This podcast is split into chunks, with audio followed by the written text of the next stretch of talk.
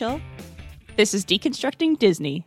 To all who come to this happy podcast, welcome. Welcome. We're talking about a bug's life. Woo! 1998. We're almost through the 90s, Rachel. It's kind of hard to believe. When we started out our podcast with Snow White and the Seven Dwarfs, I wasn't sure this day would come. We made it through the Renaissance. Mm-hmm. Wow. Amazing. Incredible. Though, of course, they keep making new movies, so Yeah. it does seem like we might never get to the end. It does feel that. I was trying to do the math the other day. and I was like, okay, if we do like maybe 12 a year, we often like take a month or two off. Like, oh no. it's, it's worth it, everyone. Thanks for taking the journey with us. okay. It's the time of our life. We're living it well with Yeah. A Bug's Life. Shall I give us a synopsis? Please do. Okay. The movie opens with a sweeping shot of a small island in the middle of a dry riverbed. We move in closer to see ants on the island collecting individual seeds and grain kernels and berries and delivering them to a large pile in an orderly, though tedious, single file line. we meet Princess Atta, daughter of the queen ant, and Princess Atta expresses her anxiety about the upcoming visit from the grasshoppers who come each year to the island to collect the offering of surplus food. The scene is suddenly interrupted by Flick, a misfit ant who has invented a machine to harvest grain more efficiently. Princess Atta and the other ants in positions of leadership dismiss his invention and admonish him to adhere to these long standing ways of doing things. In the panic preceding the grasshopper's arrival, Flick inadvertently knocks over the stone with the offering, and the pile of food falls into a puddle. Oh my god, the way I audibly yelled no and like No. cringed. Was like, oh my god, Flick, no! Like, I've seen this movie before, Yep. but not enough to, I guess, remember it point for point, and like, it really hurt to see that happen. I have to say, the offering is on a wobbly pile of stones right next to the edge of a mm-hmm. cliff. So, Yeah. truly, what did they expect to happen? Yeah, and like, spoiler alert, but like, when they start collecting food again later, and they show the offering stone, the first thing Paul said was like, why haven't, why, they're doing it the exact same way. Why haven't they changed their system? Why didn't they move it? Just, you know, a little bit, a little bit closer away from the edge. just one flat rock on the ground, maybe. would be Right. better. Not on top of little tiny imbalanced rocks. But then it wouldn't be such religious iconography of the altar with the offering. That's very true. So, you know, needs must. Okay. So the food is gone. And Gone. hot gone. in case you didn't in case it wasn't God, clear, the food is God, gone. everyone. Hopper, the lead grasshopper, threatens the ants and tells them that they must produce double the amount of offering before the last leaf falls, even though this is an impossible task that would preclude the ants from collecting any food they need to sustain themselves through the winter. Flick, always the innovator, is seeking an alternative solution, and he volunteers to leave the ant colony and recruit larger bugs who could then help the ants fight the grasshoppers. Princess Atta agrees, assuming Flick will fail, but eager to ensure that Flick can no longer disrupt their food collection process. So Flick then travels to the big city, which is located outside a mobile home in an apparently rural area, and encounters a group of circus performers whom he mistakes for warriors when they're engaged in a bar fight. Believing Flick to be a talent scout in search of entertainment for his community, the circus performers agree to follow Flick back to the colony. So, classic case of mistaken identity. Classic. When the circus bugs realize the misunderstanding that's taken place, they begin to leave, but their exit is interrupted when a bird swoops in and attempts to eat Princess Dot, younger sister of Princess Atta. The circus bugs improvise an impressive rescue effort and receive accolades from the ants. Relishing the admiration they've received, the circus bugs agree to remain at the colony and maintain the ruse that they are warriors. Flick also wants this because he doesn't want to admit that he's made yet another mistake that could endanger his colony. Inspired by this close encounter with a bird, Flick devises a plan to build a mechanical bird that will frighten the grasshoppers away when they return to collect the offering. Meanwhile, the grasshoppers are vacationing in Mexico. Of course. Of course, where else? And several of them suggest they don't bother returning to the ant colony because they don't actually need the food from the offering. Hopper quashes this idea, saying, quote, those puny little ants outnumber us 100 to 1, and if they ever figure that out, there goes our way of life. It's not about food, it's about keeping those ants in line. Mm-hmm. The ants have finished preparing for the grasshoppers' arrival and are enjoying a relaxing celebration when the circus caravan arrives and exposes the true identities of the circus bugs. Devastated to learn of Flick's betrayal, Princess Atta banishes Flick from the colony. When the last leaf falls and the grasshoppers arrive, the offering the ants have scrambled to collect is insufficient, and Hopper instigates a raid on the colony and threatens to kill the queen. Ah. Princess Dot manages to escape and find the circus caravan, convincing Flick to return and implement his original plan of using the mechanical bird to drive the grasshoppers out of the colony. The circus bugs distract the grasshoppers with a performance while Flick and the ants prepare the bird. Several of the grasshoppers disperse in fear, but when the bird accidentally catches fire, hmm. Hopper realizes the bird was a trick and confronts Flick. After Flick delivers an inspiring speech, the ants realize their collective power and force the grasshoppers from their island. Hopper makes one final attempt to kidnap Flick, but Princess Atta rescues him before Hopper is eaten by an actual bird.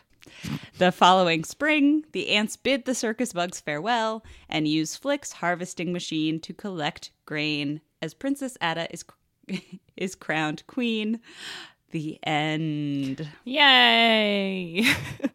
Thank you, Rachel. You're welcome. I love that bird, man. The mechanical bird is so cool. It's so cool. Very Have you seen Chicken Run? Oh, of course I've seen Chicken Run. Of course. it's not a Disney property, to be clear. It's DreamWorks, I believe, yeah. though claymation. Mm-hmm. And a lot of similarities in terms of collective organizing and the use of a mechanical bird. Yeah, true. Huh, that's interesting given a certain uh, feud we might talk about during this movie between DreamWorks it? and Pixar. Interesting. All right, let's get into it. So tell me how you felt about this film, how often you watched it growing up, and what your experience was like now. Yeah, definitely saw it when I was a kid. The uh, like people say a bug's life and like positive associations, Okay. but don't have like a strong relationship with it. Really, Heimlich is the only thing that sort of stood out in my memory when I reflected on this film. And tell us who Heimlich is, because in my synopsis, I didn't highlight the individual circus bugs. Yes, Heimlich is a caterpillar who's a clown in the circus Mm-hmm. and is the main form of comedic relief throughout Right. the movie. Mm-hmm. Yeah, so Heimlich has a lot of great lines, very memorable. But like, you know, it was fine. And then rewatching it now, meh. Plot isn't isn't super exciting. I don't find Flick compelling, really. Like No. I I can sympathize enough to be on his side. Mm-hmm. The grasshoppers mainly are terrifying and I would do anything to stop them. yeah, so frightening. I think Hopper and like the shots of the grasshoppers are and Thumper, of course, who is another grasshopper who we will talk about later. Mm-hmm. I think the terror there is something I remembered from being little and still resonated with me now. Okay. But overall, it's fine. I didn't find it very exciting. All right. How do you feel? Almost the inverse of how you felt. Really? So I have, of course, seen A Bug's Life. I don't know if I should say, of course, because we are getting closer to the era in which I will have never Yeah. seen any of these films before. Getting but old. I'm getting so I'm so old. So old. But this was still prime viewing time for me. I know you mentioned we'll talk about the feud between DreamWorks and Pixar. DreamWorks released the movie Ants very close in time, and I actually have a very distinct memory of seeing Ants in theaters Huh. and not loving it. And so I think my memory of ants is a bit conflated with any memory I have of a bug's life. So I was like, eh, I we have to cover this. It's next chronologically, but like bored. Not looking forward to it. Uh huh. Bugs, who cares? I actually kind of hate bugs. So, went into it with very low expectations. And then realized that this movie is a movie about class revolution. and I was all in. No way. Wow. Yes. I loved it. There are, of course, still problematic elements. I agree. I kind of find Flick annoying. So, as a protagonist, I didn't relate to him particularly strongly. I didn't actually, I don't find that I related to many, if any, of the characters particularly strongly, but mm-hmm. the overall message of the film, I think, is a really positive one about Yeah. the power of collective organizing. And I do not understand how Pixar made this movie. so, like, especially since if you remember from our Toy Story episode, Pixar had an initial public offering that was really successful. Pixar itself is a capitalist entity that is generating a lot of money for some billionaires in the United States. And so what it what how how did this happen? I I couldn't get a lot of concrete info on that because I think there's a lot of play nice in public kind of vibes. Of course. But it definitely felt like there was that Pixar still feeling like the new, the young studio that's like trying to do its thing and Disney is forcing it into its mold in some ways. They had a lot more freedom with A Bug's Life than they did with Toy Story. Hmm. But like when they started making the movie, they were just coming off of Toy Story and they were like, look at us. We did it. We rose up against the big bad and used their money to do what we wanted. And I think that's some of the thematic inspiration. Okay. Yeah, that's the spirit that was imbued into the film. That makes sense. Mm-hmm. But wow, I am I am shocked. So shocked that you loved this. Like I get that the themes would resonate with you, Mm-hmm. but I'm very surprised that I don't like I don't think the writing is super great. There's a lot of characters for this like story to go around with. I wow, it does not feel like I think the other movies that you've loved that we've covered. Well, Princess Atta leaves a lot to be desired in terms of a princess character. She's a little bit of a girl boss and n- not in a good way. Yeah. So, yes, I can see that. I do think there are a lot of moments that are very funny, good one liners. There's so many puns. You love puns. That's what it is, isn't it? yeah, you should have anticipated that. I love a pun. Oh, yeah, and I think, okay. like you said, the themes resonate. Mm-hmm. Cool. Well, I'm really glad because I thought you Yeah. were just going to be like, I hate this. oh yeah as i am wont to do that's, that's fair so i can tell us a little bit about the background of the story there's not a whole lot to share According to Wikipedia, the film was loosely inspired by one of Aesop's fables. For those who may not be familiar, Aesop was probably someone who actually existed, but there are a lot of fables that are attributed to him that may not have actually been written by him. He is a figure in ancient Greece. And this particular fable that inspired a bug's life is called The Ant and the Grasshopper, or sometimes called The Grasshopper and the Ant. It is the story of ants who are working tirelessly to generate the food that they need to sustain them during the winter. And the grasshoppers, who are so lazy, they are dancing and making music all through the summer. The art's terrible. hate the arts. They then go to the ants and ask for food, and the ants are like, nah, sucks for you. Let your music sustain you through the winter. and the moral is ostensibly that there is a time for work and a time for play. Mm. And both are important, which maybe that's true, but it just kind of seems like the ants are pretty cold and heartless. Yeah. I don't really know that they play very much anyway. It seems just work. Just work Right. and work and work until you die. But you get to eat. Eating is good. It's good. It's helpful. good to eat. Yeah. Since that was the source material, I'm very pleased with the direction that Pixar decided to take that in. Yeah. Well, you want to hear about the history? I'm so pumped. Let's Yeah. do it. First, a not pumped portion. Ah, We noted in our Toy Story episode that multiple sexual assault and harassment allegations had been made against John Lasseter.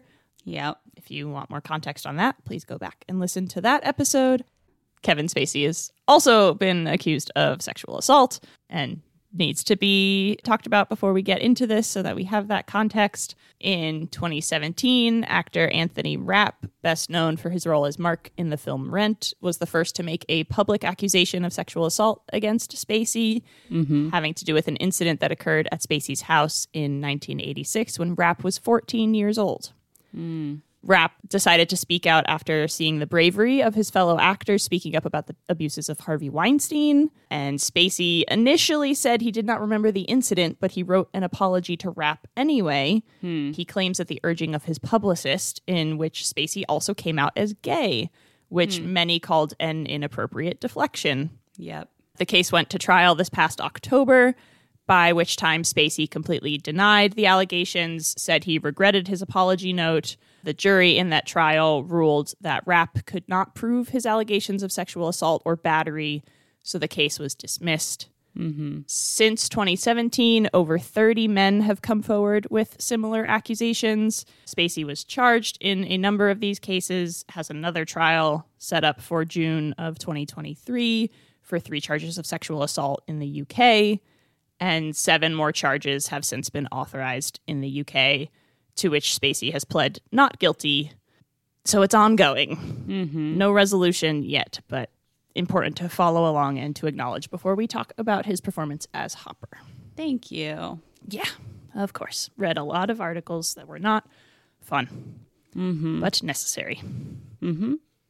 Okay, but A Bug's Life.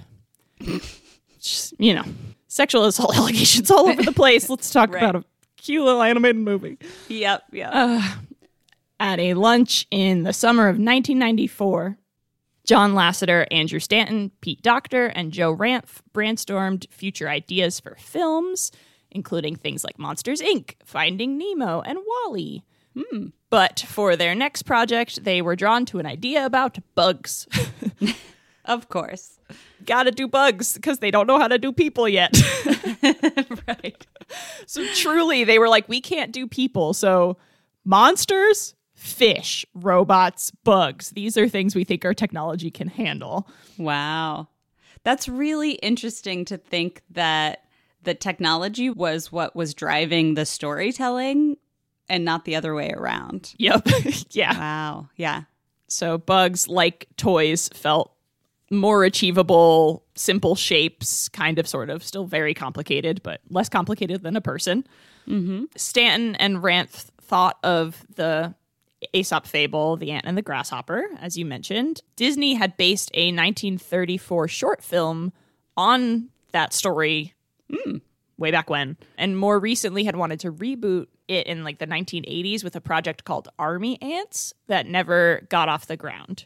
Hmm. So Pixar knew these things kind of existed in Disney history and wanted to capitalize on this interest in bugs and ants, thought Disney would get behind them for it. Hmm. Disney loves bugs. Loves bugs.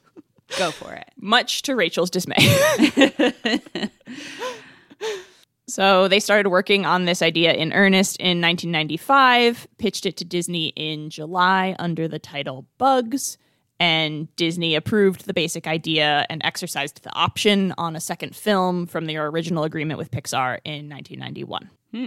Several months after the release and success of Toy Story, Steve Jobs had lunch with Michael Eisner and asked for Pixar and Disney to split future profits 50 50 hmm. to get mm-hmm. equal billing on merch and on screen, and for Disney to market Pixar films the same way they did their own films.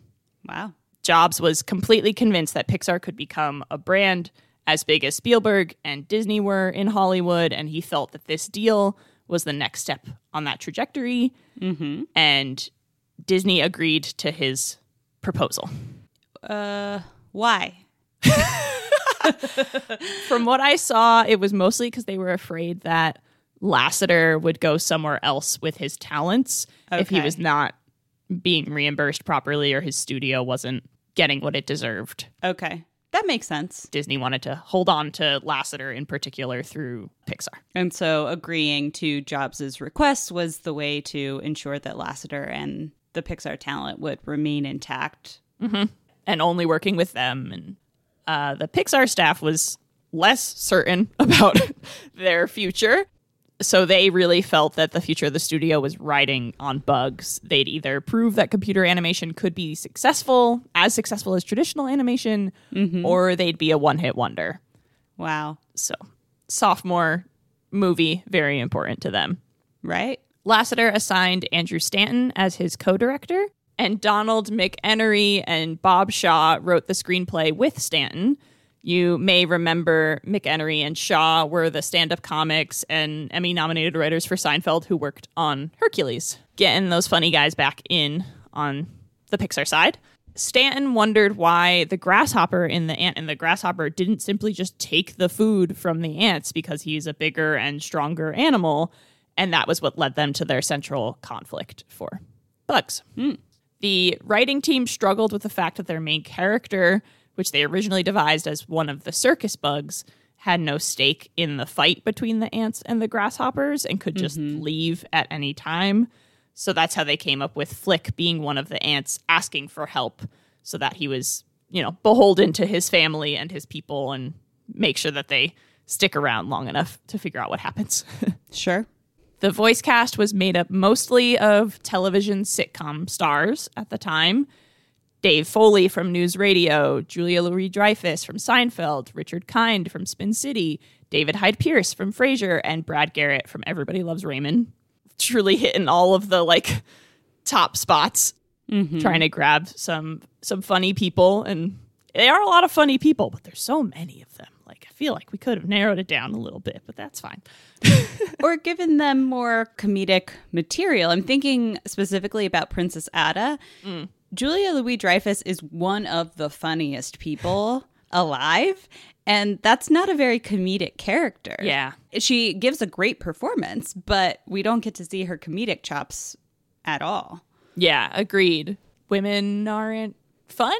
Women can't be strong and funny. It's weird that they also worked on Meg for Hercules, though.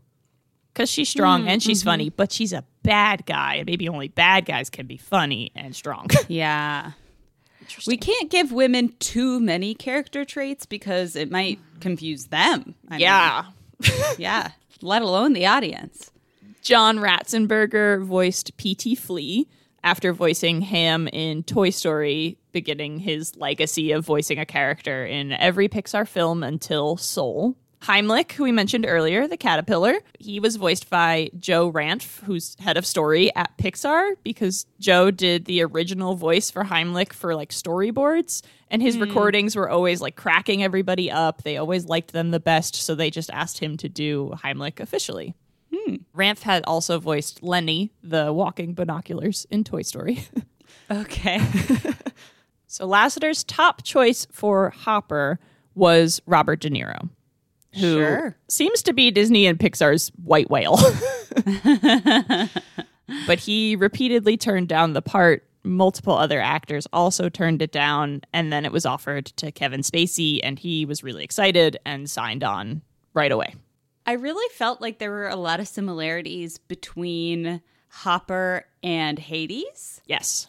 And that makes sense because it's the same writers, but also in the performance. I think I was a little disappointed in Spacey's performance because of that. It felt a little derivative of Hades, Oh. which James Wood is just so brilliant with that that I was like, okay, yeah, whatever.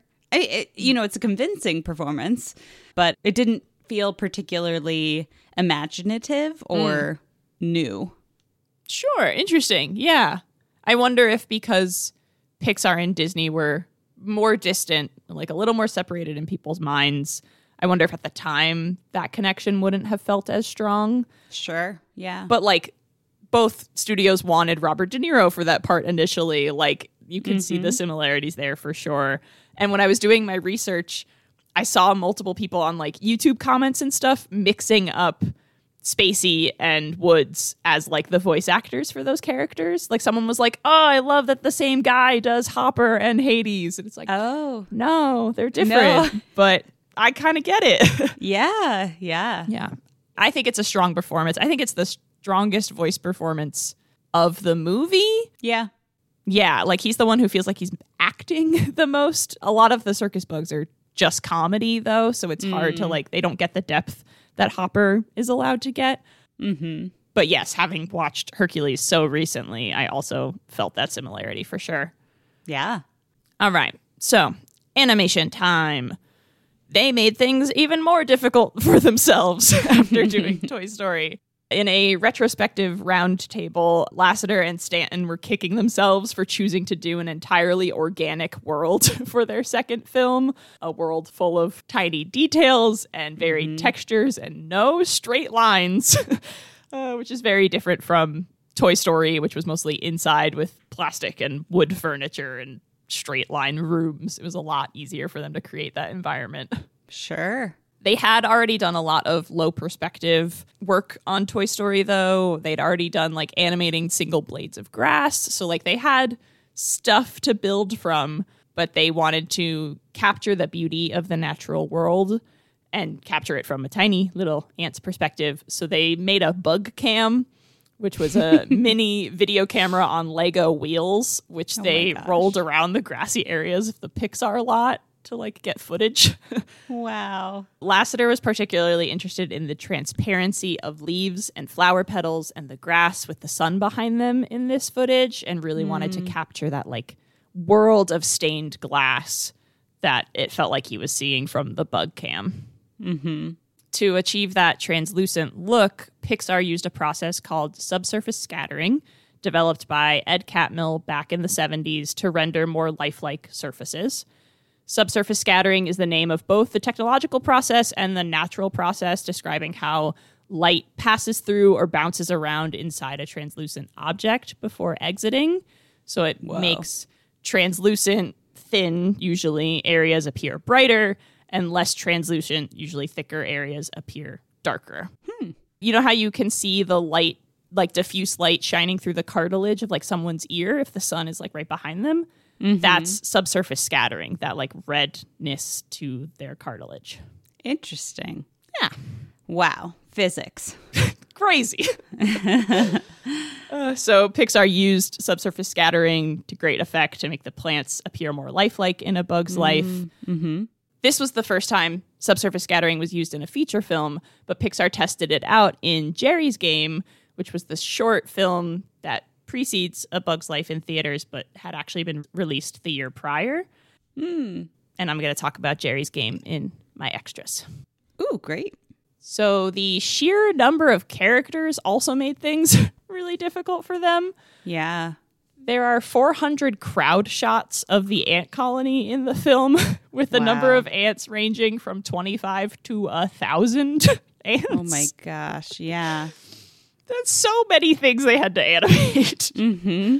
So, of course, like the crowd scenes in Hunchback and Mulan that we've talked about, Bill Reeves, one of A Bug's Life's two supervising technical directors, helped develop a new software at Pixar that allowed eight universal ant designs to be modified in subtle ways, like eye and skin color and height and weight, that sort of stuff, so that no two ants were exactly identical and then they could make like a jumble of ants in one space and then they just like replicate it all over the inside of like the colony and then they could like pick up individuals and move them around and then they truly tried to make sure that there were no two exactly identical ants in one scene Just Wow. bonkers Mm-hmm. and then the animators also needed bugs to be likable and look cute, particularly the ants.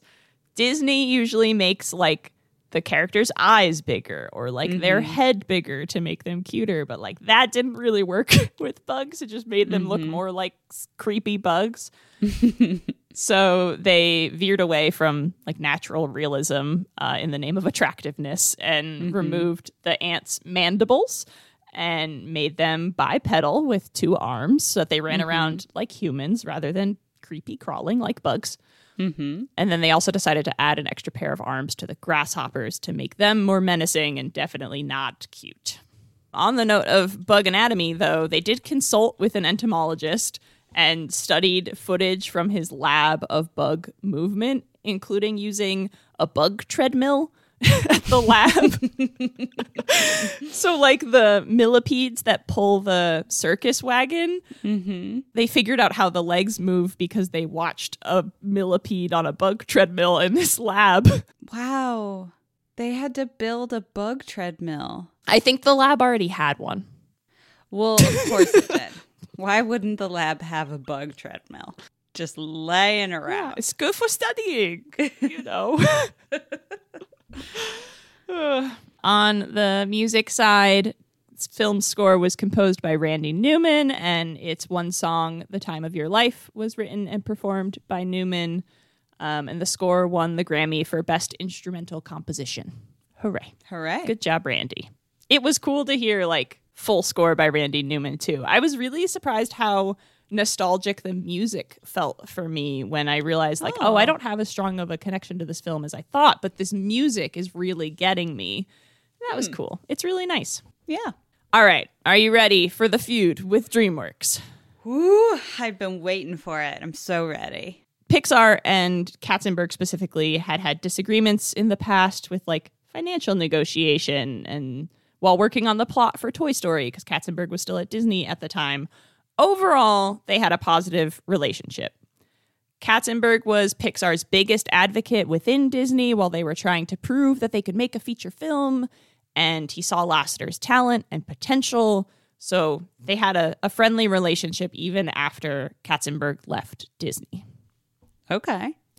In October of 1995, after Katzenberg has left Disney and begun DreamWorks, during post production on Toy Story, Lasseter and Stanton were in Universal City, where DreamWorks was located, so they dropped in on Katzenberg.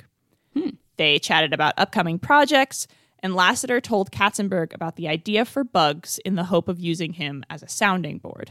Oh, wow. Lasseter also thought that if Pixar was able to produce a second success, it would cement computer animation as a viable and respected medium. And he wanted other studios to be like ready to benefit and hop on that bandwagon, including mm-hmm. DreamWorks. To help propel it forward even further, presumably. Mm-hmm. Mm-hmm. But Lasseter says Katzenberg kept asking him when they were planning to release Bugs, and later said he should have been wary. Uh huh. In early 1996, Lasseter heard the news that DreamWorks was beginning production on a film called Ants. Yeah. DreamWorks had cut a deal with Pacific Data Images, PDI, another computer animation studio that hoped to get into feature films but needed the support of a large production company like the Pixar relationship with Disney. Mm-hmm. DreamWorks agreed to work with PDI for a 40% share of the company, and only if the studio committed to deliver ants before Bugs came out. Wow. Mm-hmm. So, is the implication here that Katzenberg stole the idea? Or is the implication that this is a huge coincidence? The implication is that he stole the idea, but is that the truth, Rachel? Okay. Well, maybe we'll find out if I just keep listening. Let's examine more evidence. more evidence. Okay. So Lasseter obviously felt betrayed when he heard about ants. He called Katzenberg to ask if it was true.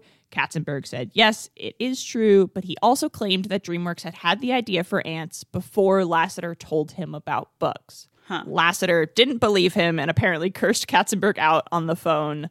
And Lasseter says Katzenberg complained about Disney being, quote, out to get him. So mm. Lasseter at that point kind of realized that Pixar was caught in the middle of the DreamWorks Disney fight. Yep. But did Katzenberg steal the idea? Hmm. Did he? Maybe.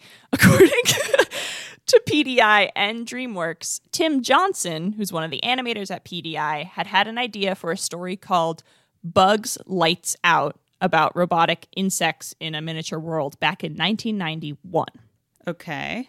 Johnson brought this idea to DreamWorks in 1995 in the hopes of making it their first feature film collaboration and learned that DreamWorks had already had an idea for a film called Ants, which was the combination of a pitch from an executive named Nina Jacobson and Disney's Army Ants idea from the 80s, which oh. Katzenberg obviously would have known about. Sure. But DreamWorks and PDI didn't cut their deal to combine these ideas and create the ants we know until March of 1996. Hmm. So, based on Lasseter's story from the October 1995 meeting with Katzenberg, where he focused on the fact that Katzenberg was really asking about release dates. Mm-hmm. I'm inclined to believe that Katzenberg had already been pitched the various ideas, mm-hmm. but only officially signed the deal with PDI once he knew about bugs and wanted to compete with it and beat it to the box office. Mm-hmm. So that's where I stand. I don't think he stole the idea, but I do think he used that insider information to set himself up hopefully for success. Wow. Yeah. That makes sense to me. Of course, much of the animation community already knew about bugs before DreamWorks announced ants. Mm-hmm. So it like quickly became controversial and much of the media was siding with Pixar as well. So that kind of skews how this whole thing is viewed as well. Eisner ended up scheduling A Bug's Life mm-hmm. to open the same week as DreamWorks' intended first feature film, The Prince of Egypt. Katzenberg then moved the opening of Ants from spring 1999 to October 1998 to beat A Bug's Life to the box office, making the Ants PDI DreamWorks collaboration their first feature film instead wow. of Prince of Egypt like they had wanted. That gave PDI a year and a half to make Ants, and Katzenberg apparently wow. gave them, quote, rich financial incentives to do whatever they could do to make sure the film was ready in time. Steve Jobs, absolutely furious about all of this, called up Katzenberg. Katzenberg offered to delay production of Ants if Disney would also move Bugs so that it wouldn't compete with Prince of Egypt. Jobs said he couldn't control Disney's choices, called it extortion. Hmm. And then, due to production schedules and market strategy, the films ended up being released a month apart from each other. So Ants came out in October of 98, A Bug's Life came out in November of 98, and then Prince of Egypt came out in December of 98. Wow. So, media frenzy leading up to the release of two bug movies by two different computer animation companies. Most outlets, as I said, seem to think that A Bug's Life was in the right here and also that it was the superior film. Mm. But it wasn't particularly hurt by ants. Ants wasn't really hurt by a bug's life. Ants kind of benefited from the public feud because it got it talked about a lot more than it might have been otherwise. And Ants earned 171 million worldwide, making it the most successful non-Disney animated film ever at that time. Okay. It would be surpassed by Prince of Egypt, though. Yeah. So now you have the definitive history of what happened. There's wow. no alternative story. this is what I believe for sure. wow, great. That's very helpful. So, A Bug's Life premiered on November 14th, 1998 at the El Capitan Theater in LA. On a budget of 120 million, it grossed 163 million in North America and 363 million worldwide. Hmm. That's more than every Disney film since The Lion King. A Bug's Life's domestic total is lower than Toy Story's 190 million, but beat its 350 million worldwide total. So, like, pretty on par with Toy Story overall. Reception by the critics. Hmm. Todd McCarthy of Variety was very complimentary of the cast, particularly Kevin Spacey's performance, and wrote, quote, Lasseter and Pixar broke new technical and aesthetic ground in the animation field with Toy Story, and here they surpass it in both scope and complexity. The landscapes and evocations of plant life are illustrated with colors that are bold and beautiful, but never gaudy. The overall look is crisp, clean, and invariably pretty. End quote. Sure. Peter Stack of the San Francisco Chronicle gave the film four out of five stars, stating, quote, A Bug's Life is one of the great movies, a triumph of storytelling and character development, and a whole new ballgame for computer animation. Pixar Animation Studios has raised the genre to an astonishing new level. High praise. Yeah. I also included I included this quote from Paul Clinton of CNN because I thought you weren't gonna like it. Yeah. So Clinton wrote, quote, A Bug's Life is going to be a big hit. If this movie doesn't make you smile, you may not know how. well, joke's on you, Aaron, because I love smiling. it's back on me. I guess Paul Clinton and Rachel like puns, and Aaron Yes. is not as enthused. In fact, you missed the pun that I just said, which was high praise because the quote was it took animation to a whole new level. Get it? yeah. Wow. Great job. This is who I am. I love you so much. all right. But not all was happy and lovely like Rachel. Right. Some people didn't like the film, like Owen Gleiberman of Entertainment Weekly and Stephen Hunter of the Washington Post. Oh, what did they have to say? Gleiberman said that the film made him feel dazed and it may be, quote, the single most amazing film I've ever seen that I couldn't fall in love with. Hmm. And like, I think that's probably how I would have felt if I knew more about Sure. technological and animation and stuff. Okay, yeah. Hunter said, quote, a lot of this is simple showing off that somehow doesn't add up to a brilliant movie. Hmm. They are doing like literally groundbreaking stuff, but okay, it's showing off. Yeah. right, right. So, though A Bug's Life wasn't as universally praised as Toy Story, it is now certainly considered one of Pixar's weaker films. But it was a critical and financial success at the time. It included some amazing technological advancements, and ultimately, it assuaged Pixar's fears of being just a one hit wonder. They were clearly able to, like, full steam ahead, make all the things they wanted to make at this point. They had proven their worth. It will be really interesting once we make it through more Pixar films to take a retrospective view of all of their films mm. and examine why A Bug's Life is one of their weaker ones. And I wonder if that is in part because the merchandising maybe wasn't as successful. Like, do kids want to snuggle with a plush ant the same way they want to Yeah. snuggle with a Woody doll or a plush Mike Wazowski or whatever it is? I bet that is a huge part of it of just like you don't see it as much. Even, you know, in the early 2000s, I think it was quickly being replaced by other Pixar films. But like I don't think it's as well written as most of the things that are coming up next. So I think I agree with like the current rankings that do put it towards the bottom. Mm-hmm. It doesn't stand up great technologically. Like it's extremely impressive for the time, but like mm-hmm. the water effects during the rain is like mm. not doing so great because they literally had no idea how. Like it's not a knock against them, but it can't stand up against the newer things that look so realistic and so polished. Yeah. So the conclusion that I'm coming to then is that story and themes are a lot of what dictate my enjoyment of a film, I think, Sure, yeah. because I'm comparing my viewing experience of A Bug's Life to Toy Story, and I hmm. hated watching Toy Story. Yeah, that's true. But of course, Toy Story is held up to this day as a paragon of animation. And of course, it was groundbreaking in that it was the first one, has had three sequels, whereas A Bug's Life has kind of drifted into a bit of obscurity now. So the thing that comes up when I was reading a lot about Pixar's mission and what their movies should put out into the world and whatever is like this word heart keeps coming up over and over mm-hmm. again.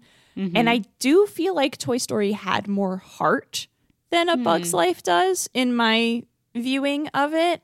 Hmm. Even if like I have more of a problem with the things that are said and done in Toy Story, it felt more creative. Like there's just like a little more love in the characters. More emotional depth, maybe? Yeah, and that maybe simply the performances are really believable and make you attach to the characters more, even when they're being bad assholes.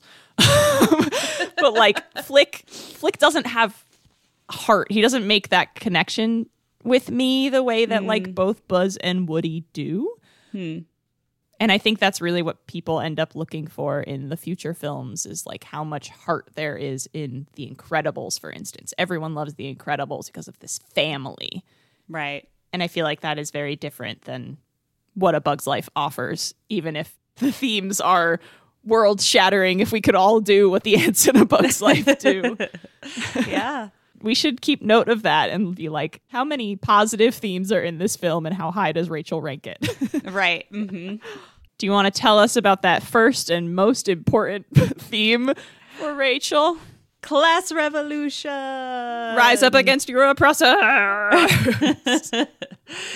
So I'll start by saying that one way in which A Bug's Life seems to have faded into obscurity, as I mentioned, is that there is so little scholarly writing about this mm. film in particular. I found two peer reviewed journal articles that were about A Bug's Life specifically, and one academic book in which A Bug's Life is featured. Hmm. And that was it. There's, Yeah. of course, a lot of writing in popular media, including some great YouTube videos, one of which will be my recommendation later in this episode. But cool.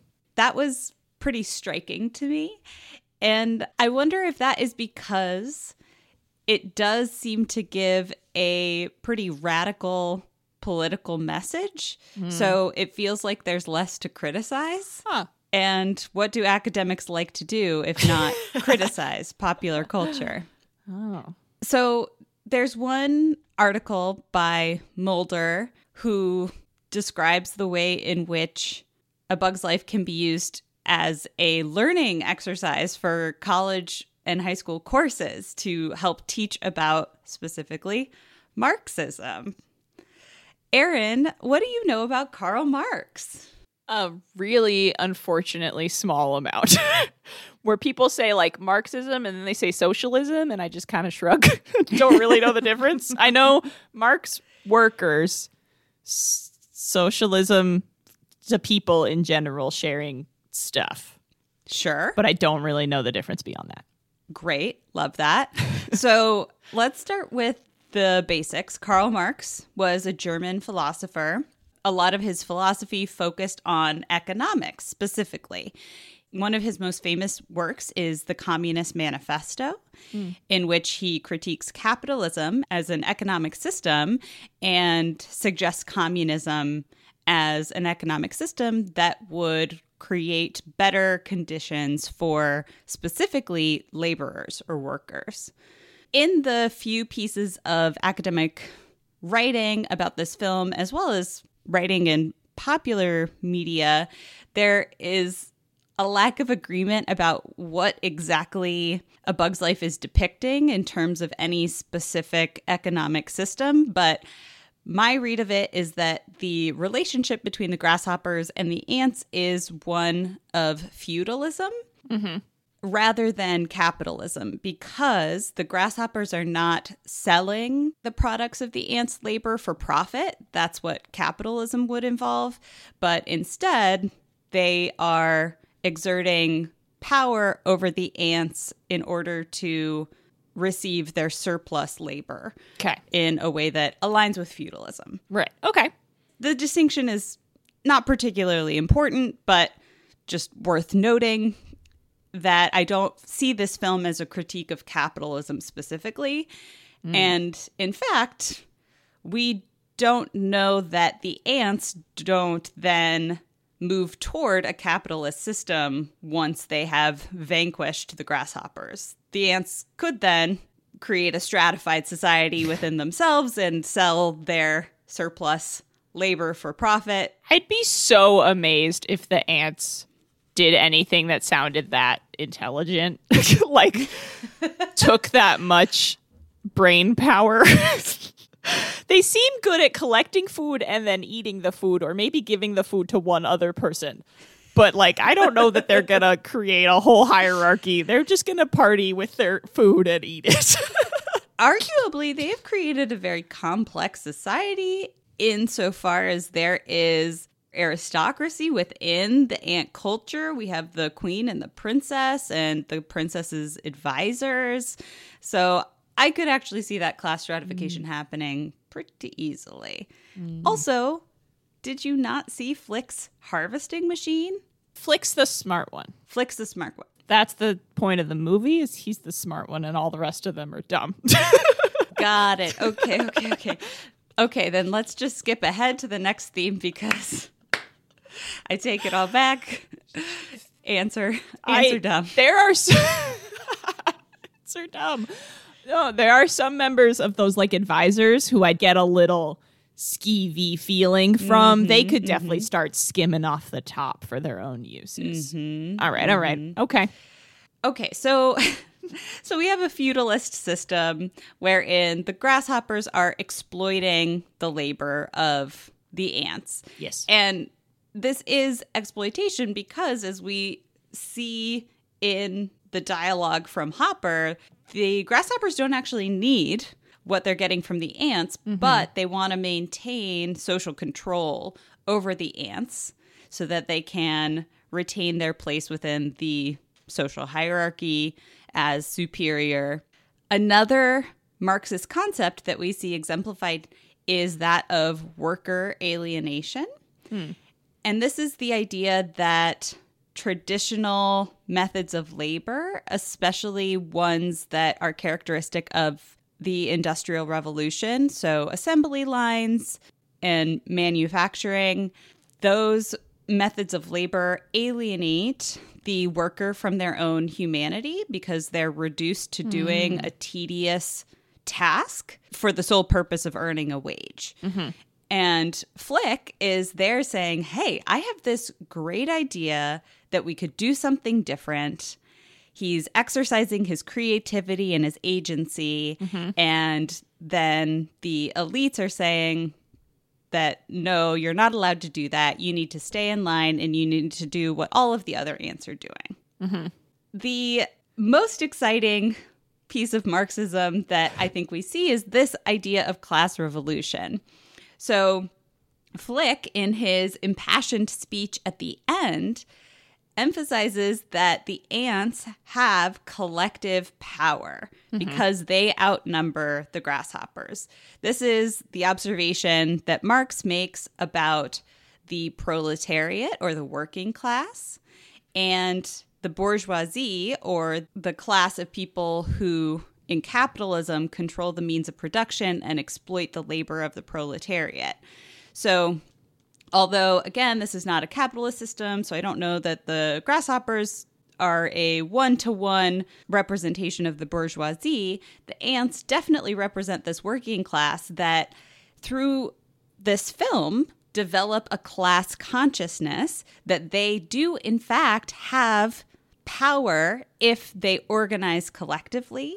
If it's not just one person trying to stand up to the grasshoppers the way flick initially tries to do But if they all join together, they do, as Hopper observes, outnumber the grasshoppers 100 to 1, mm-hmm. and so can exert collective power to end the exploitation that they're experiencing. So, this is the type of organizing that we see when workers form unions or mm-hmm. engage in strikes for their rights against the exploitation of billionaires like, I don't know, Jeff Bezos, for example.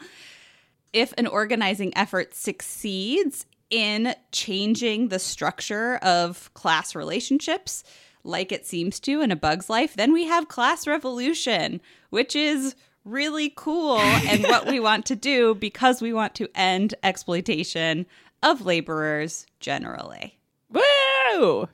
Yeah, this podcast is explicitly pro union. Everyone. Pro union. yes, pro union, pro worker. Wow, that was cool. Thank you. That was super helpful for my brain. Good. You're welcome. I have a question on that note. Awesome. So there's that scene in the very beginning that's played for laughs, but of the line of workers delivering the food, and the the leaf falls in the way, and the workers have no idea what to do, and one of the like I don't managers aides to the queen, kind of all rolled into one. He has to like lead them carefully around the leaf. But like Atta also is terrified of the leaf and that the leaf will like ruin their ability to collect the food. Mm-hmm. I mean, she is in training, so I feel like the advisor maybe is still holding a higher position of power than she is. But how do mm-hmm. you see this this scene relating to the Marxist conversation? Yeah, I think this scene exemplifies the way in which certain members of the proletariat are promoted to be at the managerial level oh. and actually reinforce the will of the bourgeoisie against members of their own class. So mm-hmm. the managers here are guiding the ants to continue in their labor, guiding them around this obstacle that's fallen, but in doing so are not addressing the authentic concerns of the workers, which are really for their own well being and their power, but just furthering the goal of creating surplus labor for the grasshoppers. Hmm. and interesting that like they need the manager to lead them around the leaf. And i guess the manager is kind of explaining what he's doing as he goes around the leaf but it doesn't really seem like he's trying to educate the worker so that they could figure this out on their own next time and not need him. Mm-hmm. Rather it's like i will keep you safe and get you to where you need to be so still like holding that mm-hmm. power structure as it is not really changing it very much.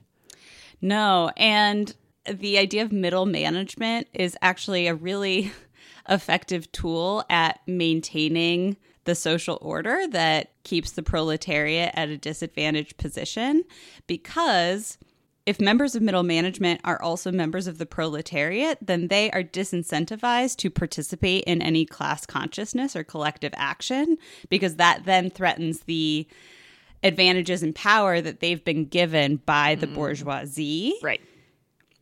Right.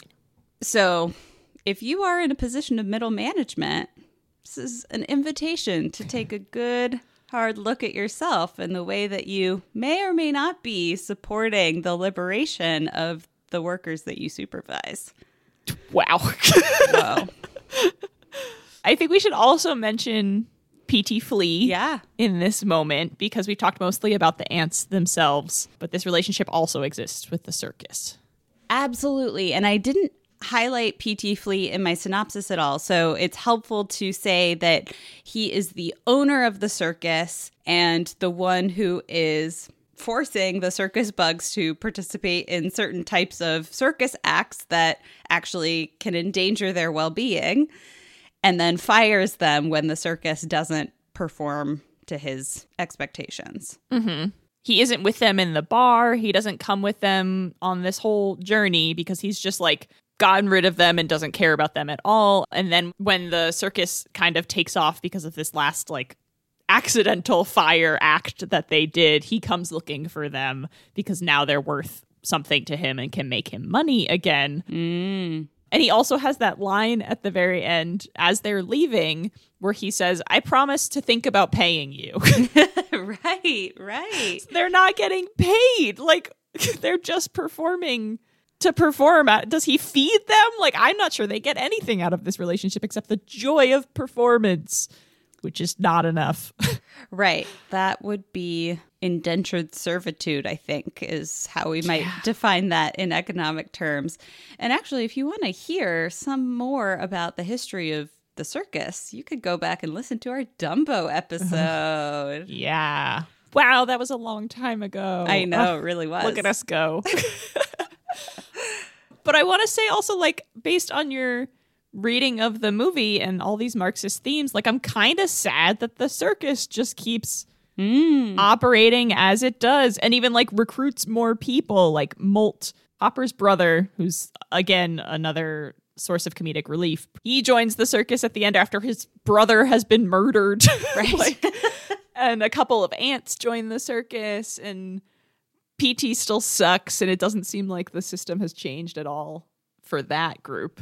Yeah, that's a really good point that I chose to mentally gloss over. Perhaps there's a message in there about the essential nature of the arts and artistic mm. expression mm-hmm. for tapping into our humanity and something like that. Yeah. Yeah, mm-hmm. for sure. Going back to the original Aesop fable, mm. throwing the arts a bone here at the end. That's right. You can dance if you want to. Leave all your friends behind. Mm-hmm. But if your friends don't dance, and if they don't dance, then they are no, No friends, friends of of mine. Oh, good. Good stuff. wow, you want to talk about gender now? I would love to talk about gender. Where do you see feminism showing up in this film? I think in the matriarchal society, just like compared to what we usually see, we have a queen who doesn't have a king, doesn't have a husband, is ruling on her own, it seems, preparing her daughter to be the next ruler. Mm-hmm. Her daughter also doesn't seem to need to marry to achieve that or anything. Like she's just going to inherit this. Though that doesn't stop them from shoehorning a heterosexual romance into the plot between Princess Atta and Flick. Ugh. Yeah. I don't hate their romance because they have some really cute moments. Mm-hmm. Like, so in the abstract, I don't hate that this exists. I just don't think they have any chemistry because I don't think the voice performances are very interesting hmm. or make me endeared to these characters. So, like, that more bothered me as I'm like, oh, okay, they fall in love now. Sure. I do think Dave Foley's performance is utterly forgettable. his voice is memorable, but maybe only because I've seen this movie so many times. So like when I hear him in other things, I do think of Flick. Oh, But I think that's just like first time you hear a voice, that's what you associate it with. sure. Yeah, but like I think that the monarchy here is Mm-hmm. female led, which is different. Doesn't mean that monarchies are good or Right. that, you know, necessarily they're doing all the right things as rulers. Mm-hmm. So that's number one that I think is okay. I also just love Dot. Oh my gosh, Princess Dot. She is the most feminist character, I think, here. Like, she needs saving during that scene where the bird is attacking them as they fly across the dry riverbed. Mm-hmm. But then she also saves Francis in like that same scene. And I do think her needing saving feels to be more the product of her age. She is a small mm-hmm. child rather than the fact that she's a girl. Yeah, and the result of her trying to use her wings and grow and like is courageous. Mm-hmm. And like she's just not big enough and her wings aren't strong enough yet, so she needed some help. Yeah, yeah. Maybe not the smartest decision to try it, but like I respect her courage. Absolutely. she keeps the blueberries safe when the grasshoppers come. She's the one who goes and finds Flick and brings him back, finally using her wings successfully. Yeah. She stands up to Thumper at the end. Mm-hmm. I think Dot is smart and strong and cool and like wish that she was the main character of the film. yeah. She is very spunky and has a lot of agency in a way that is really fun to watch. In a not so feminist moment, just want to also mention that there are only four explicitly female ants in a colony of thousands. Mm, And we have this like maybe blue pink color binary that's supposed to indicate gender. There are far more male speaking roles. There are only two women in the circus troupe of eight or nine if you count PT. So, like, overall, I don't think the movie is particularly feminist, right. but Da is good. Mm-hmm. Dot good. Let's talk a little bit more about Princess Atta. I mentioned earlier that she has some girl boss energy yeah. in a way that I don't appreciate because I think she is put in this position of power. Her role is to reinforce the existing social structure mm-hmm. that leads to Flick's alienation as a worker, among other issues.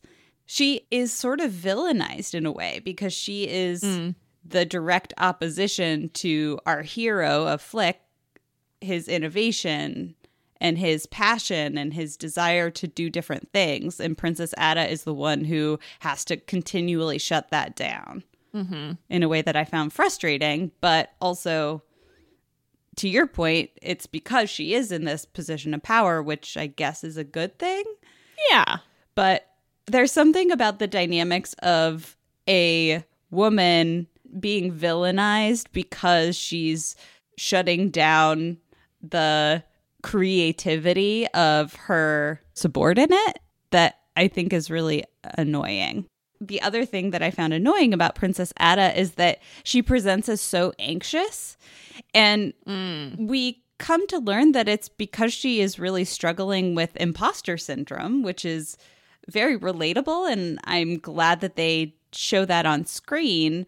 But why is it a woman who's struggling with imposter syndrome and Flick who has this reservoir of of confidence in his ability to enact these out of the box ideas that gender dynamic just feels very traditional and tired to me. Mm. And it might be cool to see a woman who feels more confident which i guess the queen does so i don't know there's eh, there's some hits and some misses here Yeah, the choice of like the kind of growth for Atta is not maybe the most inspiring in the context of the film. Though like agreed, I was like anxious girl, I see you.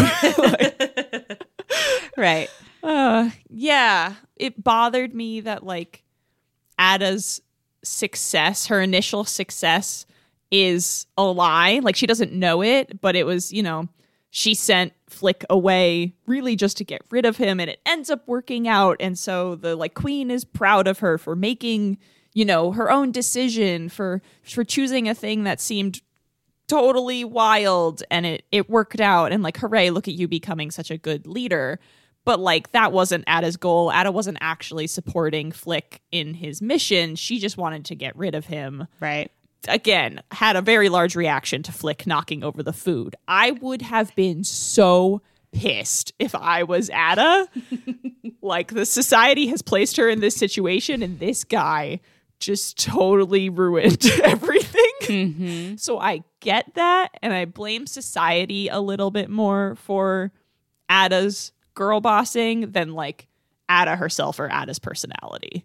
okay yeah that seems fair She does support Flick later as you know, it's kind of wrapped up in the romance, of course, but like she is one of his biggest supporters as he tries to enact his future ideas. Mm-hmm. That was good. She comes around later after being really mad that he lied to her. Mm-hmm. I think it makes sense, okay but I agree with you that I would rather see their roles reversed, mm-hmm. especially back in like 1998. That would have been really cool. it would have been way more interesting mm-hmm. I mean, I don't really want either to be a prince. Maybe they're just both women. How about that? what and then there would be a lesbian romance amazing Whoa! In the second Pixar film? Could you imagine? talk about groundbreaking Wow. Yeah. John Lasseter making a lesbian Oh, God. animated film. Can you imagine? I take it all back. I take it all back. Oof. oh boy. There is also some interesting conversation happening around gender identity in this mm-hmm. film, specifically in the character of Francis, who we haven't mentioned yet, but Francis is a ladybug, but identifies as male. Mm-hmm. Do you read Francis as a trans character? Yeah, I don't know. Yeah, I mean, the filmmakers definitely don't. right. so I think that that is important to keep in mind. And depending on the scene, the humor could be taking it any sort of direction. Mm-hmm. I definitely see moments of transphobia if Francis is a trans man. But then there are other times where Mm-hmm. Francis might just be a man who like has more feminine characteristics and instead we're seeing like his toxic masculinity as he tries to like reckon with those things within himself as other characters bring up the more feminine aspects of his appearance or his personality and he's not accepting of those things Right. so like it would be a microaggression if he's a trans man Mm-hmm. or is it internalized toxic masculinity if he just hasn't accepted these parts of himself that aren't traditionally masculine Yeah, that's such a good point. It could totally go either way. And I think because I was enjoying the movie, I was feeling a little bit more generous and was leaning into the idea that Francis was a trans character and that the harassment that he experiences is pretty impactful in that trans people experience that type of harassment all of the time harassment that can lead to incidents of violence that actually endanger their well-being the way that the flies showing up at the bar Yeah. seems to for Francis. So that feels like it could be an important story to tell but also it's all taking place with this cloak of humor around it. Yes. Like oh isn't it funny that a ladybug is actually a guy? And isn't it funny that other people are making mistakes about his gender identity? So that deflates any of the actual positive messaging that might be happening. Yeah. And i think the end of the movie francis's kind of final moment also makes it more complicated because in the circus wagon when dot comes to get flick and bring them back and stop the grasshoppers flick is feeling like he has ruined everything. Everything is all his fault. So the circus members are trying to cheer him up. Slim mentions that without flick francis would have never gotten in touch with his feminine side. Right. And immediately francis is like oh yeah?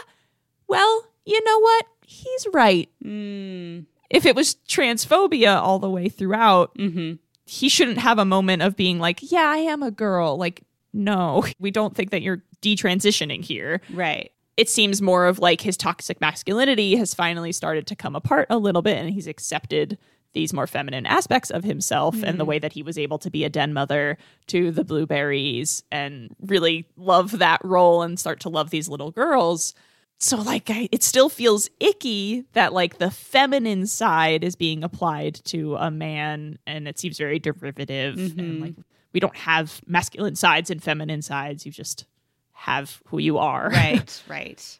I really like your take on it because i do think it could offer a really interesting commentary on toxic masculinity one that was sorely lacking in a toy story which just seem to be full of men behaving mm-hmm. badly. So mm-hmm. if it is a story about a character who is dismantling his own internalized misogyny, that feels like that could be good. yeah i like that. I also just want to mention and we can like transition into femininity potentially if we have more to say there but the eyelashes everybody Oh, wow. The eyelashes. every female character has eyelashes Sure do. plus francis Yeah. And I think that is such a in Disney joke almost that mm. Pixar is making of like we have talked so many times about how eyelashes are the most obvious indicator of gender in Disney films. Mm-hmm. So giving Francis these long eyelashes that no other male character has is just like mm-hmm. immediately setting Francis up for this joke. Like we know where this is going from the first time we see him. Yeah, totally. So on top of the eyelashes, just want to bring up all the ways that we can tell characters are women. Mm-hmm. Gypsy, the moth, which we can also talk about, Yep. has high heels as feet. Mm-hmm. it's wild. The Black Widow character has lipstick and eyeshadow on mm-hmm. as well. And then like the sort of eyeshadow on Atta and again back to the pink blue binary among the ants where like the female ants are pink most of the time. I think all of them. There's only 4 of them who get to speak, so I'm not sure about the other 1000 in the background. So when you say pink, do you mean purple? maybe in contrast to blue, Yeah. it feels more pink and blue because of the very obvious binary association. If I didn't have that context, I'm yeah, I might call the queen and Atta purple. Oof. All right. Ooh, another ooh, ooh, so exciting. Toxic masculinity. Ooh. I just wanted to acknowledge the way that I feel about Hopper's treatment of Dot and the Queen Mm, mm-hmm. because it's super creepy. Yep. Particularly the way when the grasshoppers first arrive at the ant colony, he does a lot of like leaning over. I think it's over Atta. It might be over the queen. He uses his antenna Yeah. on her face. Yeah. Gross. He picks up Dot by her head and just like palms her like a basketball mm-hmm. and carries her around. The minute that happened, like I had flashbacks to being really uncomfortable with that as a child. Wow. which I did not, I could not have told you about before watching the film. Yeah. So that was really interesting to me. And I don't think it's Kevin Spacey is Hopper and I'm reading onto this character like this gross sexual energy. Okay. I do think it was something that made me really uncomfortable as a child as well. And I think fits into that power structure, toxic masculinity. We can do whatever we want to you. Mm-hmm. And then he like threatens to smush the queen. Mhm. Like that's how he's going to kill her, apparently, which is a very vivid image. He puts his foot on top of Flick at the end, and so you mm-hmm. can kind of imagine what that would have looked like. It it feels so it's just gross. it's really gross to me and made me really uncomfortable. It's a really vivid example of the way that men sometimes act entitled to women's bodies. yes. Yeah. Good words. Yes, Rachel, those mm-hmm. things. Mm-hmm. Mm-hmm. Yeah. And so, of course, that feels really icky. Of course. So, talk to me about racism. Well, we can start quickly with Gypsy because I just mentioned Right. that character. The moth is named Gypsy after the original common name of the moth type, a gypsy moth, that supposedly that character is based on. As we've talked about in our Hunchback episode, Gypsy is a slur. It's harmful to the Romani people. The moth's common name has since been changed to the spongy moth because of this. So that was one that I just wanted to mention. You also said how the grasshoppers are on their vacation in Mexico, Mm-hmm. which I thought was like weird and like felt a little out of place in like the environments that we'd been in so far. But then when I was doing my research, I read that artist Bud Luckey suggested this hideout for the grasshoppers because quote, bad guys are always south of the border. Oh, yikes. Mhm. Now that you bring that up, it's not a favorable depiction of Mexico. They're shown No. in a resort type setting, but the swimming pool, quote unquote, uh, has like oil sheen on it and it looks kind of run down. Yeah. It's Tijuana type vibes, which has all of these negative connotations. Right. hmm Additionally, another thing you wouldn't know unless you had looked it up, some of the filmmakers had this backstory for the straw hat that they're underneath, that they imagined this place as where this mosquito family lives.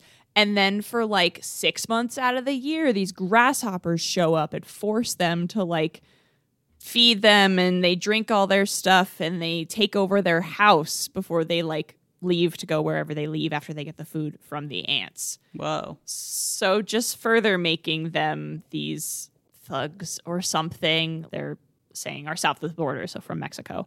Gotcha. If we are then viewing the grasshoppers as Mexican because they are these thugs south of the border, that just feeds into the cultural stereotyping of Latinx people as criminals or people who are going to come into the United States and somehow oppress Americans or something like that. Is that kind of like what you're saying? Yeah. Yeah, that like obviously the bad guys are from south of the border. Obviously the criminals are only from south of the border. We have no criminals this side of the border. Like Right. yeah, just choosing to really buy into all of those stereotypes and put that in their film for no reason. Yeah. Yeah. The last thing I wanted to talk about regarding racism is Manny, who's the praying mantis in the circus troupe, his disappearing act that he does, which his introduction to this act is from the most mysterious regions of uncharted Asia, I give you the Chinese cabinet of metamorphosis. Yeah, that's pretty bad. That's pretty bad. Uh, especially because he's not Chinese, as far as we know. Yeah, I mean, the actor is a white British guy. I don't know much about praying mantises. Maybe there's a Chinese praying mantis and he is drawn that way, but it feels unlikely. right. Mysterious and uncharted Asia. Mm-hmm. Mm-hmm. Uncharted by who? What are you talking about? Right. The Chinese cabinet of metamorphosis, not just the cat. Like, it has to be more exotic and mm-hmm. you know all of these words are adding to like this is not just a normal cabinet. I'm going to use the exoticization of asia to get that across to my viewers. Right. and he also puts on a turban. Yep. and he says at one point quote i call upon the ancient szechuan spirits to inhabit the body of our volunteer. What is that? What's what does that mean? Yeah. you, they just thought it was a fun word Well, they just had the whole Szechuan sauce for Mulan, so mm-hmm. maybe that was fresh in their memories and on their palates. perhaps. It seems intentional too that Manny and Gypsy are a couple because they're hmm. embodying this exotic yeah. performance and really exploiting that culture for the entertainment of white Western audiences. Yep. So, yeah, that feels pretty bad. The next theme was the one that bothered me the most mm. because it was so blatant, and that is the depiction of fatness. Mm-hmm. First of all, there's only one character in the whole movie who's really depicted as fat. I would say kind of two. I think Molt is fatter than every other grasshopper. Well, that just doubles down on the point that I was about to make, which is that the fat character is used for comic relief. Yep. So that's actually the case with both Heimlich and Molt. Yes. And it is relentless, especially for Heimlich. Mm-hmm. Everything about his character seems to relate around his size and his love of food. Yep. So he's entirely reduced to that single characteristic. And his body size actually endangers his life at one point in the film Yes. that is so consistent with the messaging that fat people receive all of the time from the medical establishment, from other people, especially thin people, that being fat is somehow dangerous or unhealthy. And here we see on screen a fat character being endangered because of the size and shape of his body. Even the fact that Heimlich accepts himself Yeah. is made funny. So like the the classic scene that people quote, I think, is Heimlich at the end. He's been in a cocoon for some period of time and emerges with wings Mm-hmm. and he says, I'm a beautiful butterfly. Mm-hmm. And like he's so freaking excited. Like he loves his wings. He's very happy with himself Right. but the wings are too small, quote unquote, because he can't fly with them because he is too heavy. Yep. And his friends have to carry him away from the colony. And it's supposed to be so ridiculous that you would think you're a beautiful butterfly because you're clearly not. Right. And it's just so mean. Yeah. It really is. I think it's also worth mentioning that his name is Heimlich. Ugh. I assume named after Henry Heimlich, American surgeon of German descent who came up with the Heimlich maneuver, Mm-hmm. which is usually choking when you have like eaten too much too fast. Mm-hmm. They just named him an issue that he might have because he is fat. Like you're right, everything about him is totally reduced to his fatness. Yeah. Yeah. Ugh. Hate it. And then Molt is the comedic relief among the grasshoppers. He is also fat, has ideas that are bad. He's the one you're laughing at the whole time. Again, I mentioned earlier how he like joins the circus after his brother dies. Yeah. so like not even giving him any humanity there that he might care about what happened to Hopper. Yeah. Similar deal. He doesn't eat as much. So I guess that's different. I guess. Yeah. Yeah. Ugh. we have one more theme to talk about. got to talk about Thumper, I assume will be the main subject of our mental health slash madness section. Yes. Yes. I think it will be. Tell us a little bit more about Thumper, the character, since he haunts your nightmares. He does. He's so scary, and I like feel bad because he just needs help. Yeah. He's one of the grasshoppers, but he is like their attack dog. That's how they use him. He has this kind of rabid sense about him. He doesn't speak, he just like screams and growls. He jumps all over the place and like moves really rapidly, clearly meant to look violent, like he would attack the ants. He looks thinner, like he's a what more white than as the others are like kind of this yellowish beige Mm-hmm. and he mostly terrorizes Dot. They have kind of an antagonistic relationship throughout the film, like that's his main purpose. And in one particularly telling moment when the grasshoppers return for their food the second time around, Thumper is on a leash Yeah. being held by Molt as if they need to like Restrain him. control him, yeah, restrain him, hold him back, and then hypothetically release him mm-hmm. onto these ants. Like he is a tool, he's not a person. Right. The way these other grasshoppers are. Right.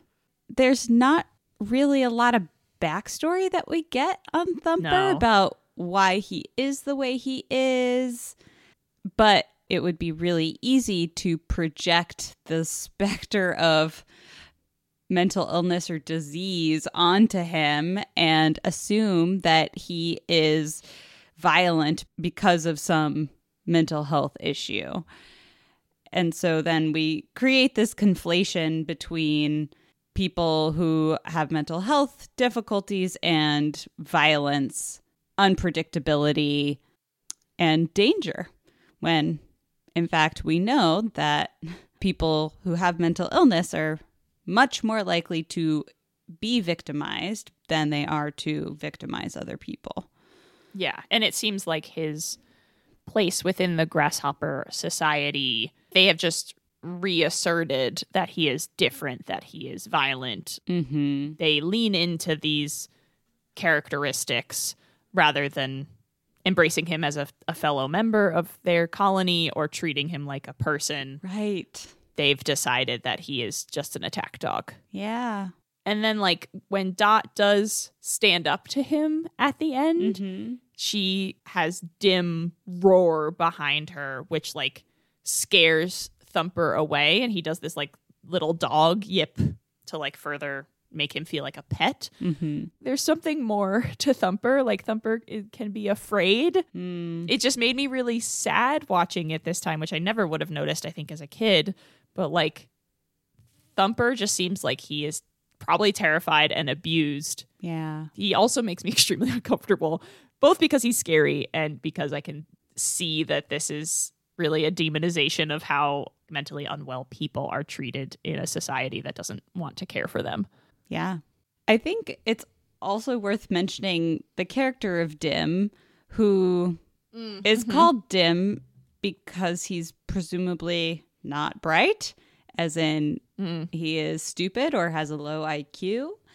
And that seems like another stereotype that we see showing up in these movies. It reminded me of the character of Einstein in Oliver and Company, who is the great Dane Oh, who is actually he's called Einstein ironically because he's actually really silly. To the point you made earlier in the episode about how there are so many characters Yeah. in this movie, why did they need another character whose whole existence is just a joke?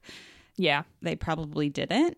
You can cut a lot of characters from this and not lose pretty much any story. Yeah. But yeah, I agree Dim is is kind of similar to Thumper in a way. Yeah. Not in necessarily a mental health way, but like why doesn't Dim talk? Mm-hmm. I don't know, it's just weird that like Thumper, Dim, and even the Queen's aphid, Mm. I don't know, it just felt weird that like you've just decided these three insects are pets and I don't know why you've made that distinction. hmm Yeah, totally. Yeah, I, I'm glad you mentioned the the aphid because that is such a clear nod to Queen Elizabeth's corgis in the British monarchy. and just want to a shout out that the British monarchy is not a great institution. so I don't love the association there if we're supposed to be rooting for the ants in this story mm. Okay. because no one's oppressed the British monarchy. They're the oppressors. That's a good point. Yeah. Aphid revolution. That's right. Rise up, corgis. We stand with you. okay, I think it's time for some Aaron's extras. Everett's extras. Awesome. Uh, Bug's Life was the first home video release to be created and distributed using digital technology all the way through, Whoa. which is cool. Traditionally, and even for Toy Story, the VHS or Laserdisc was created by transferring the analog video to videotape or Laserdisc. So they worked from like the released theatrical version. For A Bug's Life, the film was put on DVD in its original widescreen CinemaScope format. So they transferred it directly from digital, Cool. which is cool. They'd never been able to do that before. Um, and A Bug's Life came out on DVD before Toy Story, which is why it happened for A Bug's Life first. But the VHS I find even more interesting because it's full screen, like on a TV from the 90s. and they went through the entire film and reframed it digitally. Whoa. So, like, normally films would use a, a process called pan and scan, which is where basically, like, you place like a a square box over the widescreen theatrical release and they like move it to follow the action. Mm-hmm. And sometimes they would edit it to like make sure characters are close enough together. Like we talked about this a little bit with lady and the tramp and sleeping beauty. Hmm. But basically you would just lose the sides of the screen mm-hmm. or if they chose to release it in widescreen they would do a process called letterboxing which we still see where like they put the black boxes on the top or on the sides to make it the square shape mm-hmm. so you still see everything you would see in the theaters but you would have those obnoxious black bars Right. on the top and bottom which is really hard when you're on like a small TV in the first place. Mm-hmm. It's very hard to see all the detail. So for the VHS for A Bug's Life, they went back into like the digital version and like moved characters closer together or edited the actual frames where they weren't getting like a, a joke in the background would have been cut out. They just like moved it over. Or if they wanted the entire widescreen image, they added in the stuff that wasn't in the theatrical release that's like above and below so that it would form like the square or the like five three aspect Oh. ratio. Like they went in and added stuff at the top and stuff at the bottom that would have been in that scene. That's a ton of work. I'm impressed. I know. Yeah. and they were so happy with it because it was the first time the filmmakers could see the film exactly they want the way they wanted to see it on TV. Wow. Which is super cool. that is cool. And then like DVDs became pretty widespread very quickly and this was totally unnecessary by the time they released Toy Story 2 because most people weren't going to buy the DVD or it mm-hmm. wasn't worth it to do all the effort when it was already widely available in its widescreen format. Mm-hmm. So, this is like the only movie where that was done. Wow. Did you catch the Pizza Planet truck? I did. It's outside the mobile home when Flick goes on his adventure. Yeah, it's right by the circus tent slash umbrella. Yeah. yeah. So cool. So that started the tradition of the Pizza Planet truck from Toy Story being hidden in every Pixar film. hmm So I'm gonna I'm gonna ask you every time now. Make sure you see it. My eyes are open. I'm ready. Did you also catch the reference on the circus wagon? Is it Casey Jr.? Yeah, but you just guessed. I visualized it in my mind and thought about it, and I said, Yes, I know. And it is Casey Jr. yeah, it is Casey Jr. So a reference to Casey Jr. the train from Dumbo. It's a, a cookies box that is called Casey Jr. cookies. Very cute. Did you notice that like Hopper's shell kind of looks like a motorcycle jacket or like vest? No. Because that I don't think that's I how they were originally drawn. Like they were giving the grasshoppers leather jackets to like make the biker gang reference like more obvious. Okay. And it eventually like they got rid of the jacket, but his like carapace is thicker and looks kind of like a jacket to like reference that imagery of the biker gang. Stanton and Lasseter voice the two flies near the bug zapper. Ugh. Stanton says, No, Harry, no, don't look at the light. and then Lasseter says, I can't help it. It's so beautiful. And gets zapped. it's very good.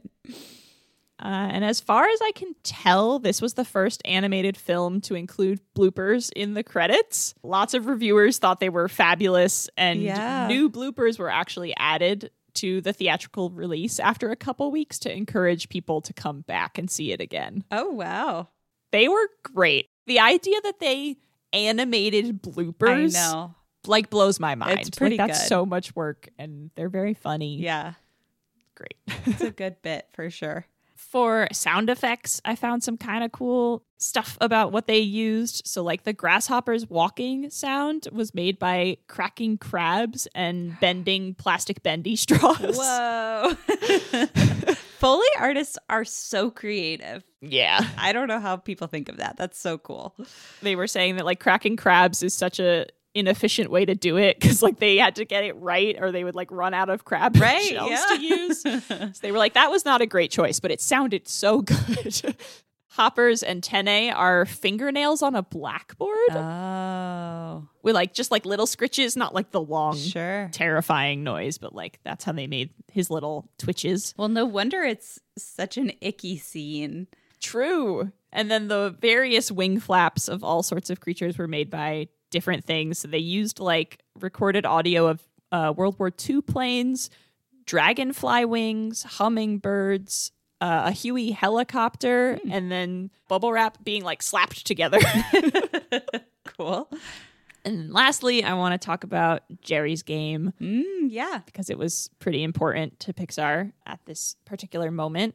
So, despite that Pixar had not made a short film since Knick Knack in 1989, Ed Catmull wanted to test out their advances in subdivision surfaces, which is where, like, if you imagine a cube and then you divide the faces of the cube into squares, and then like each of the vertices of the squares you can like move in and out to make it more round or mm. more rigid. Like mm-hmm. that's subdivision surfaces. So like taking a circular head and being able to pull out the vertices to make like the nose and indent for the eyes that kind of stuff so they wanted to work on that because they wanted to make people Yeah.